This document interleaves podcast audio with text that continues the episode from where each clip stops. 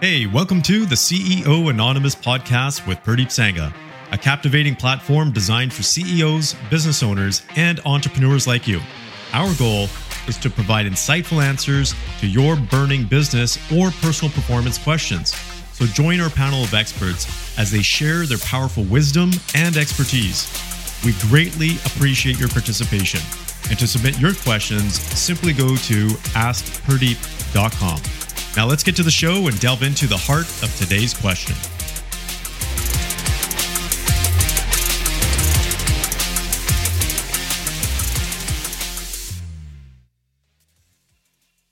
Welcome back to the Business Brothers podcast. My name is Purdeep Sangha. And I'm Harjeet Sangha. And we are the Business Brothers. Business Brothers. I don't think we're ever going to get that right. I think we're going to confuse the heck out of the audience. They're probably frustrated with us already, Harj, because we're we're off sync. But you know what? We're we're not twins. We're brothers. So we're not always in in tune 100. percent yeah, it just goes to show you evidently it's unscripted. So what we have here is a free conversation. yeah, you know, it's a really good point, Harj, because we had a conversation about this earlier in terms of being a little bit more intentional about our podcast episodes. But you know, the one thing that I think hopefully our audience can enjoy is that this is real, right? This is who we are. We're two brothers that have a certain amount of expertise and experience and come across certain things in life that we share and uh, being open and being off script and and being real i think is important for the audience to hear because there's so many of those podcasts out there that are boring so factual uh, and i'm hoping that's not our podcast well i mean some people might find you boring, but uh, that can be concluded at a later date. yeah, that, that's a little brother shot for you, right? You got to have those on air. So yeah, shots fired. Yeah, let's uh, let's continue the conversation because we were talking about buying a business. In the last episode, we talked about um, you know why would you consider buying a business? You know, what are some of the advantages and some of the disadvantages of of expanding through non-organic growth uh, through acquisitions? And today we're going to be talking about well, what are some of the things that you should be looking for if you're buying a business? And this is really important. It's just like when you buy a house there's certain things, certain features, certain things that you might have in mind that are important to you and your family. But then there's some hidden things, some value in the business that you should, or in the in the real estate that maybe you should be looking out for as well.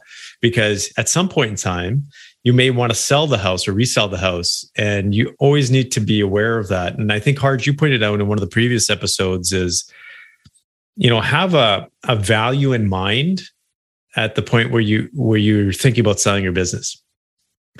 And I think one of the premises for all business owners is to grow your business with the intent that it should be sellable at any point in time because you don't want to be caught with your pants down, whether it's a down economy that we saw happen in COVID, or there's just a point in time where you get tired of it and you say, I want to, I want to move on. So building your business is important, keeping the sale in mind and I, I, know I just got off a little off tangent, but these are some of the things to keep into consideration when you're buying a business.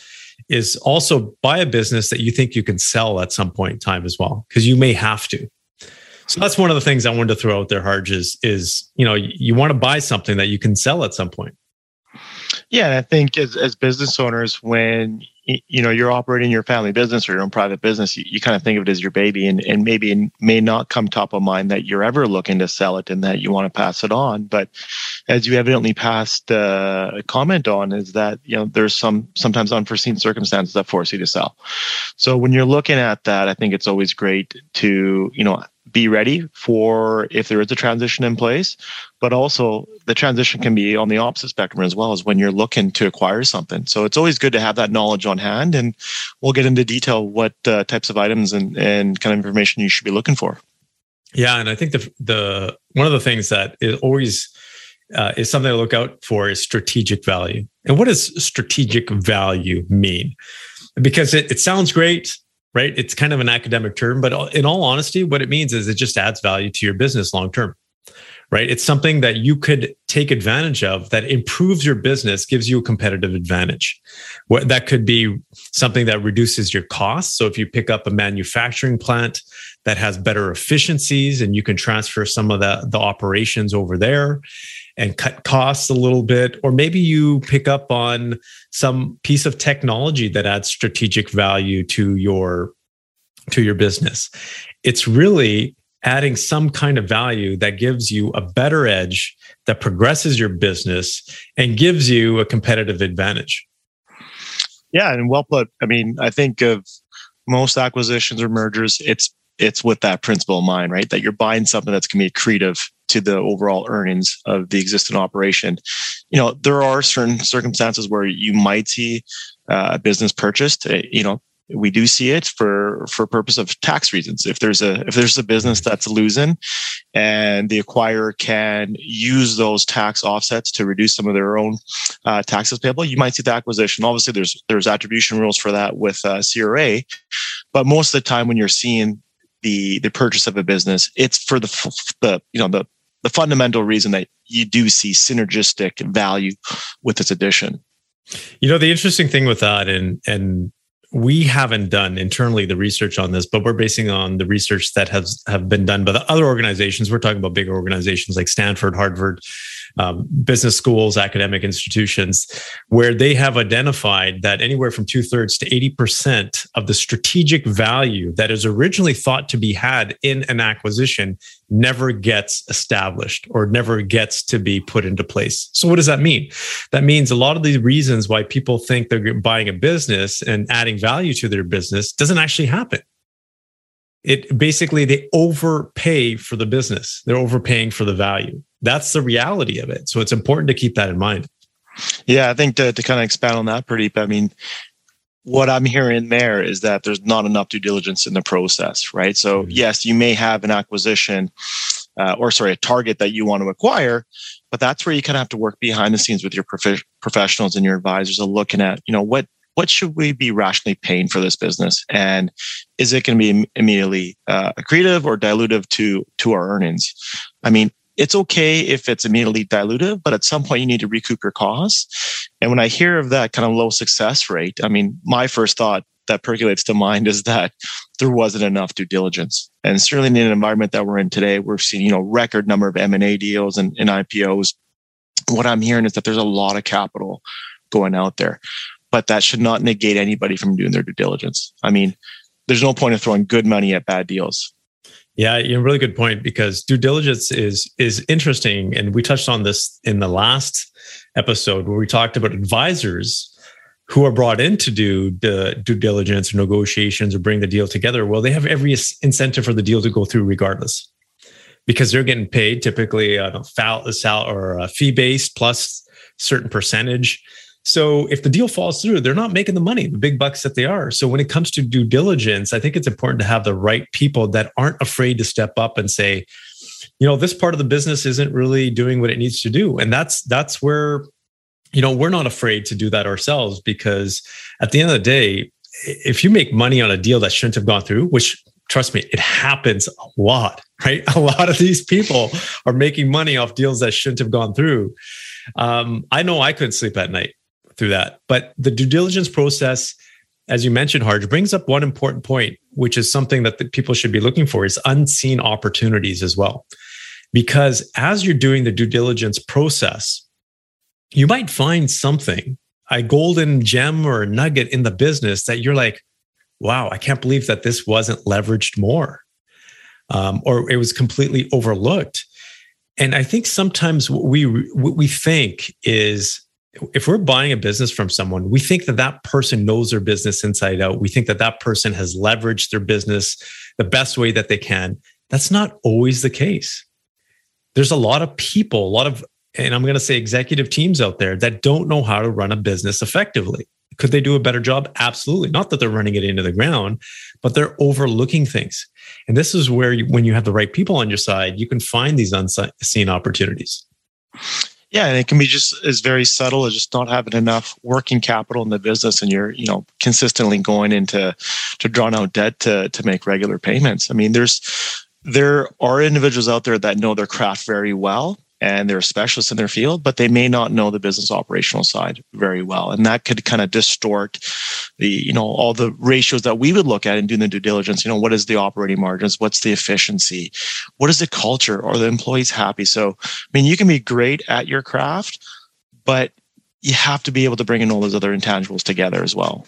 Yeah. And sometimes when you're in the business so heavily, you, it's natural to overlook things, right? We do that as human beings. We get conditioned to the things that are around us. And I'll just use an example right now.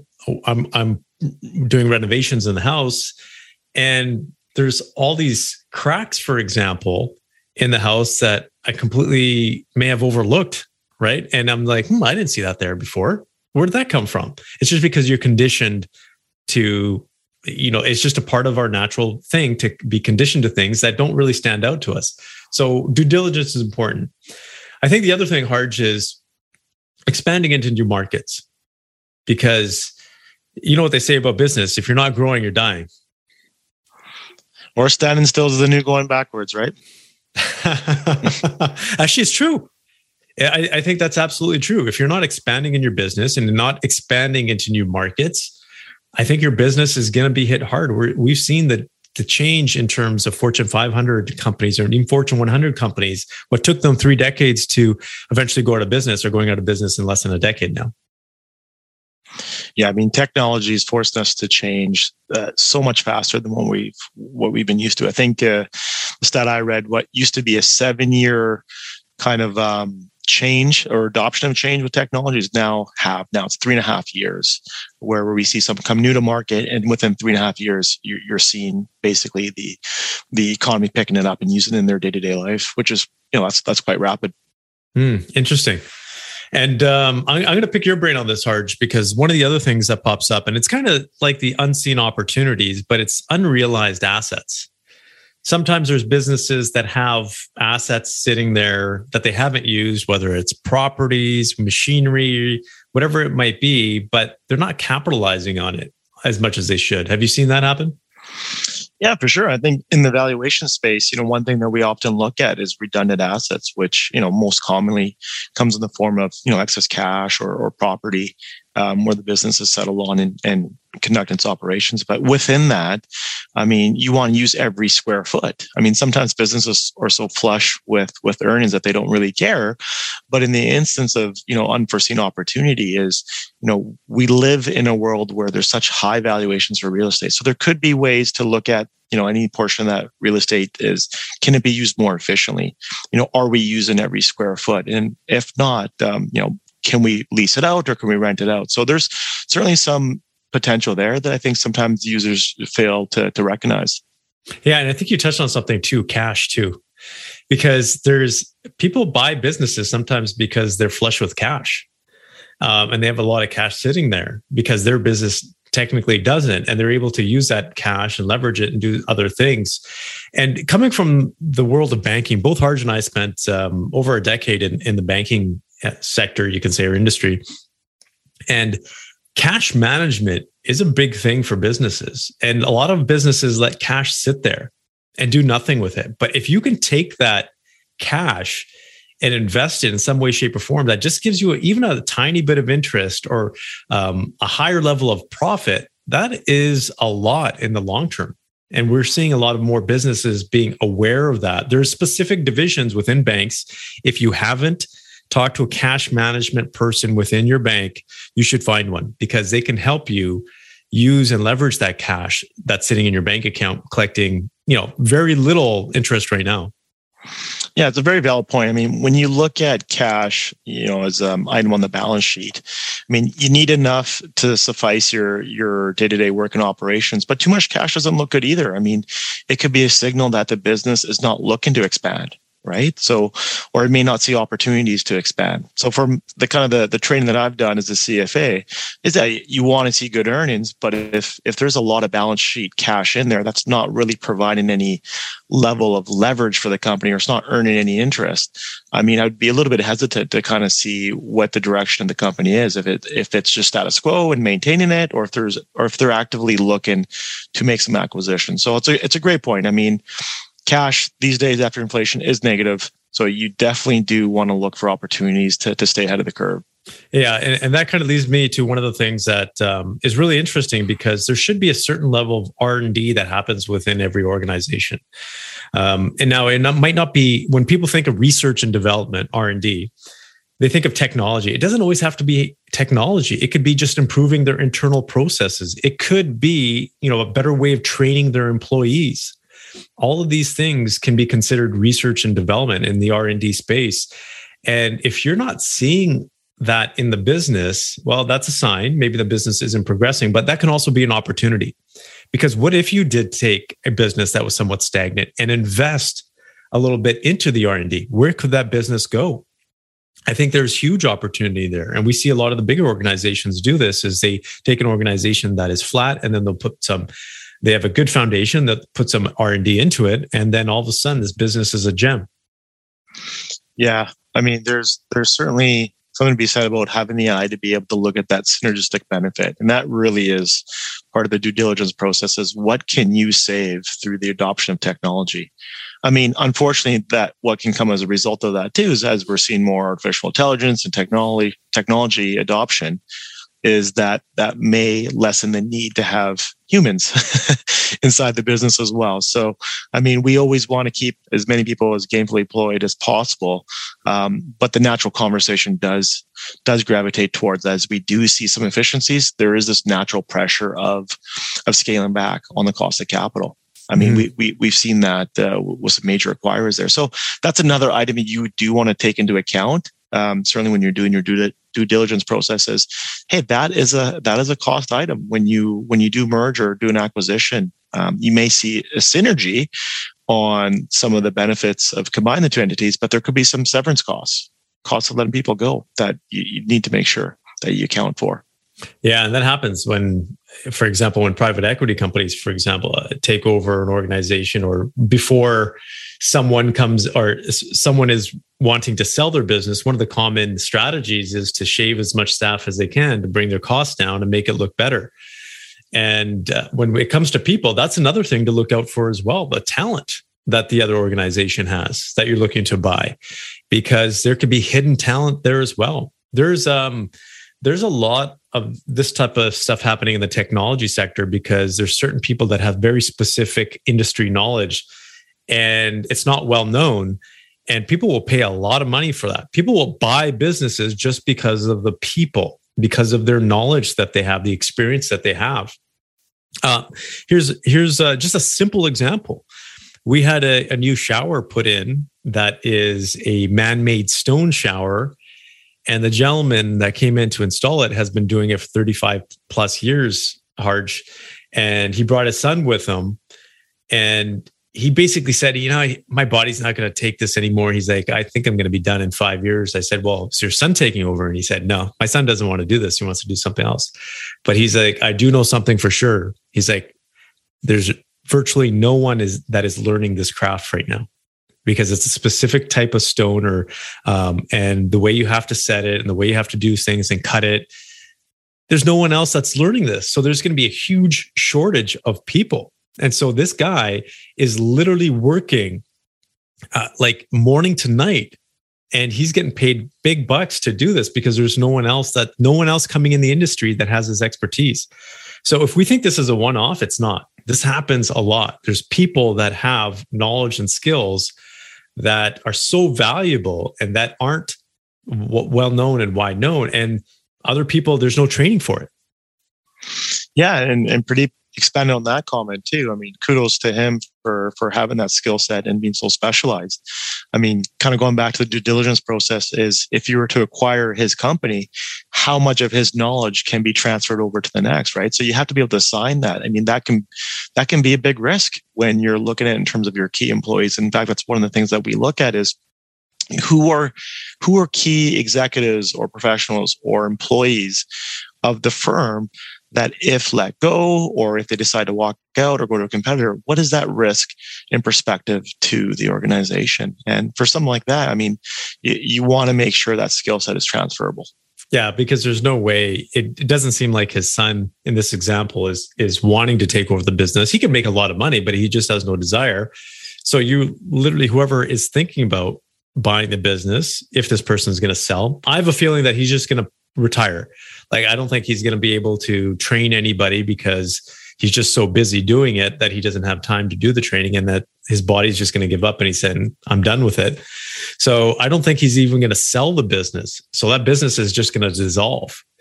Uh, and that's an interesting one Harj i think maybe we should do some case studies around that. Businesses that could be taken over that are just dissolved because there wasn't the right strategy put in place before they sold it um, or people just didn't have it on their radar to buy these businesses because um, I, I, think that happens quite a bit, especially when it comes to trades and professional services. Yeah, I mean, I haven't seen any studies on that, but you know, kind of early assumptions would be you probably see that more in certain industries where you know, I mean, it's a professional working their whole life, and they may not have an adequate transition plan, and they just you know let the business go, and they probably still have you know inactive operations with cash inside of it for investing or whatnot. But for the most part, I mean, it's just unsuccessfully transferred over to to a successor. Mm-hmm. And and so on that note, one of the other things to take a look at uh, is competitive positioning or competitive advantage. If you're when you're looking to buy a business, because you may buy a business just to put them out of business. Yeah, and, and this doesn't really happen in the lower tier um, markets, but it does happen in the bigger tier markets where bigger companies will just come in, they'll buy you out, and they'll shut down your plants because they don't want you as competition. We saw that with Western Star, right, Harj? Yeah. Uh, they came in and just basically said, we're going to move some of you guys down south and then everything else is just shut down because we don't want you to be our competitor in the space.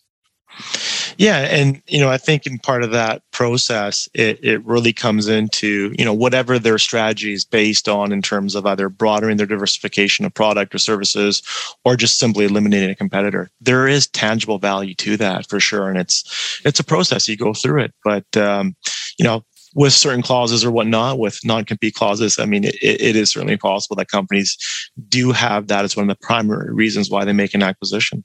Mm-hmm. And so let's, you know, let's not beat around the bush. One of the biggest challenges in business is competition. If you had no competition whatsoever, you could charge what you wanted. You could make as much, you wouldn't have to worry, but it's competition that really causes challenges. And there may be times where you want to buy a business and you're thinking about it, but you're like, yeah, nah, there's no point. It might be, it might be, I was going to say intelligent to, to see if your competition is going to buy that business instead, because if you're not, if you're looking at it, chances are your competitors are looking at it. And if you don't buy it, your competitors could buy it. And then what position does that put you in? And that can be a challenging position. And it's one of those, oh, I wish I would have situations, right? Uh, I wish I would have done that uh, when someone else comes in and pulls that smart move. So sometimes you just got to pull the trigger on that. But again, due diligence is most important. And I think Harj, the biggest thing that comes to mind out of this entire conversation when it comes to what to look for is not necessarily just what to look for, but the process you follow, which is really around due diligence. Yeah, I mean, there's there's about ten to twelve major steps when you're looking at making an acquisition. I think we kind of highlighted um, from last episode, you know, some of the reasons why you might want to look at making an acquisition. But kind of after you've made the decision that you want to, you know, increase your footprint in the space, and broaden your product or your services i mean there's a series of steps that you want to take and you have to be able to look at your cash flow you know with your with your advisors and your deal team to look at and say okay if we were to make this happen, how do we finance it? Because the numbers have to make sense. I mean, you know, going back to your earlier stat of how many uh, unsuccessful mergers and acquisitions occur out there in the space. I mean, you don't want to be part of that stat. So you need to go through and look at the due diligence and look at it in terms of a can is this a is this a cash acquisition? I mean, most private enterprise deals are cash um, cash acquisitions or some form of of TAPAC or contingency plan, unlike the public stock market where they can issue stock. But those are all the things that you would model and go through and look at what the variables are. And it kind of gives you kind of a scorecard of what how high you can go, right? Obviously, you want to get your best negotiator in there and and and get the best price in, but also like you said, there might be other competitors in the mix, part of the conversation. So you don't you don't want to lose the deal completely, but you don't want to overpay for the business where you're stretched, and it actually puts in, um, you know, it puts your business in jeopardy. Um, and kind of come into a, a failed statistic there. So that there's a lot of variables in between, but you want to look at cash flow. You want to look at, you know, what is their product diversification? What is the level of synergy that you can get uh, between the acquisition and the merger?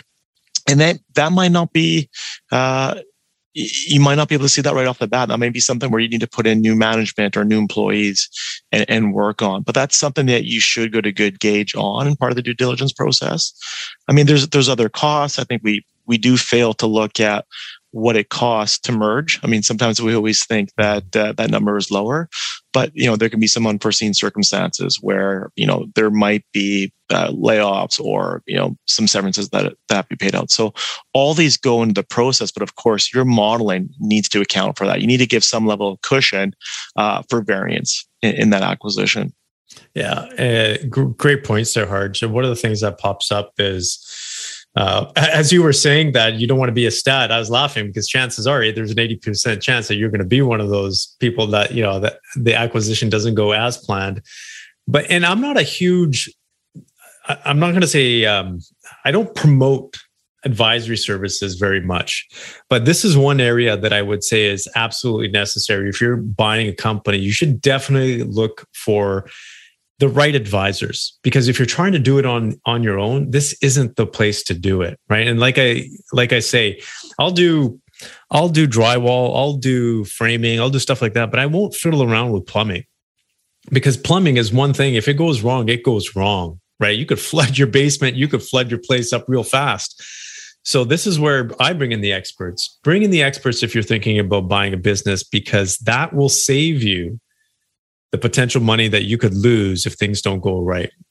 And Harj, I, I, think there's another point that you made is okay, how do you actually finance this? And I think we should save this for the next episode is how do you actually get the capital to buy a business? Because what I see often is that some people are fearful of expanding or growth through acquisition because they don't feel like they could fund it. They don't have the capital. They're just afraid to put themselves out there from a capital perspective. And I think, Harj, with your background and ex- our experience, we can give them some pretty creative ways of, or some things to think about when it comes to financing a business. What do you think?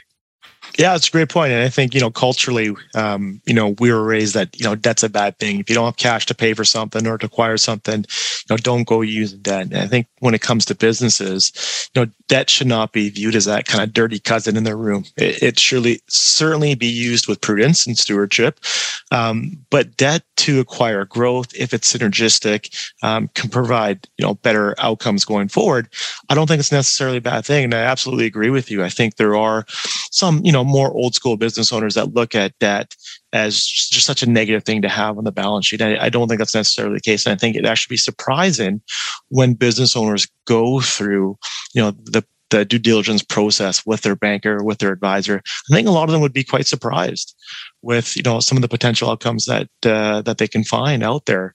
And the terms of the payment as well. I mean, there's a lot of flexible options out there. It doesn't always have to be, you know, bank financed.